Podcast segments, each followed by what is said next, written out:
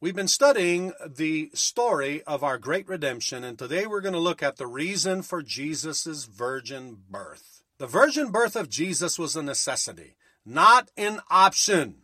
So we could have pretty Christmas cards and have great Christmas plays at church or at school. Isaiah chapter 7 and verse 14 says that a virgin would conceive and give birth. And then we see the story of Jesus born of a virgin in Matthew chapter 1 verses 18 through 23 and also Luke chapter 1 verses 26 through 38. The virgin birth was the only possible way for one to be legally born on this planet without having the defilement of sin or the connection to Satan that had come through the sin of Adam and Eve. Jesus came to restore to God the family that was stolen from him.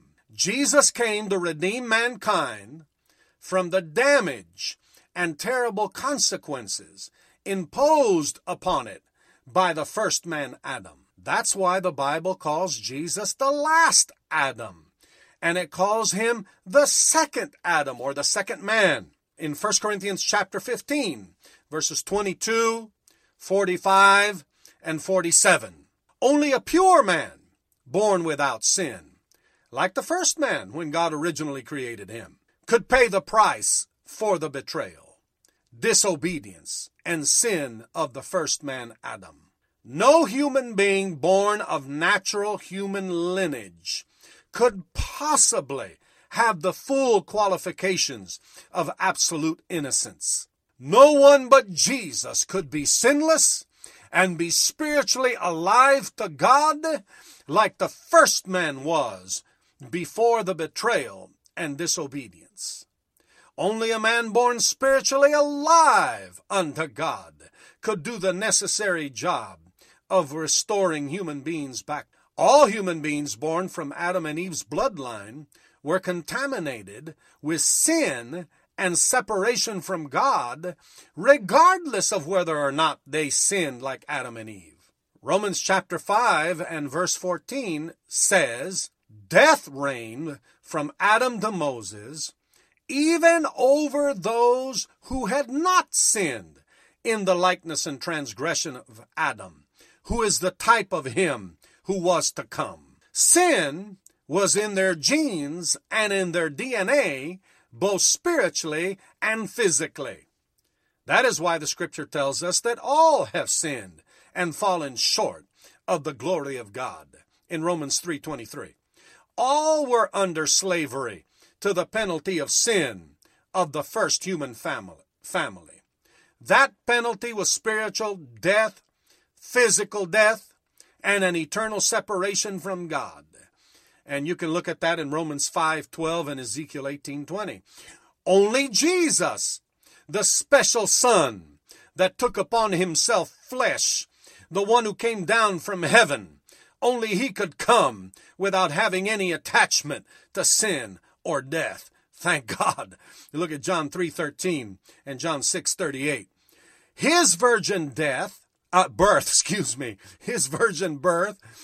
necessary so he could be born in the world apart from human defilement and with humanly or heavenly genes and DNA. We're going to get this right in Jesus' name. One that was innocent of all sin and defilement was the only one who could pay the debt owed by the first man.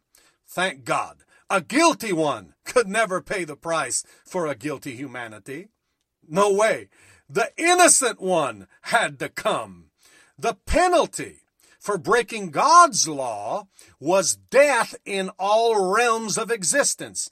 I'm going to remind you of the scripture in Genesis chapter 2 and verse 17. God said, "Don't eat of that tree, because in the day that you do, you will surely die." But in the Hebrew it says, "In dying, you will die." And God was saying, you will disobey me and you'll die in every realm.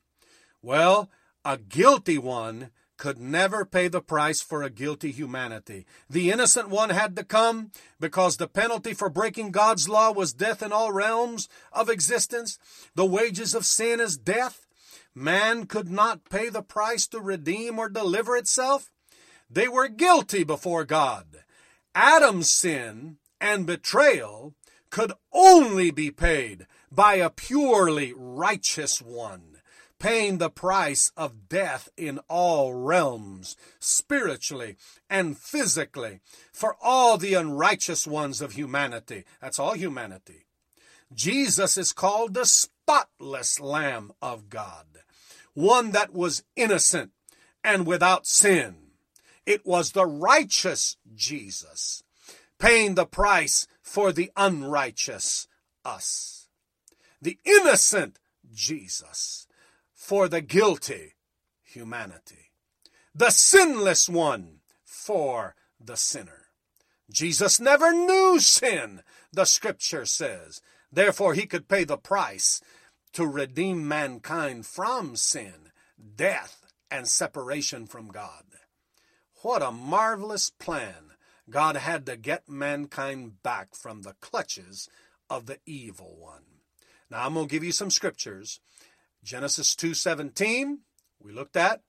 Ezekiel 18:20, Romans 6:23, 2 Corinthians 5:21, where it says, he who knew no sin was made to be sin, that we might be made the righteousness of God in him, in Christ. Romans 5:6, 1 Peter 1:18 and 19, 1 Corinthians 5:7, that he was the Passover sacrifice, and John 1:29, the spotless Lamb of God. Well, bless you. We'll continue in our next study.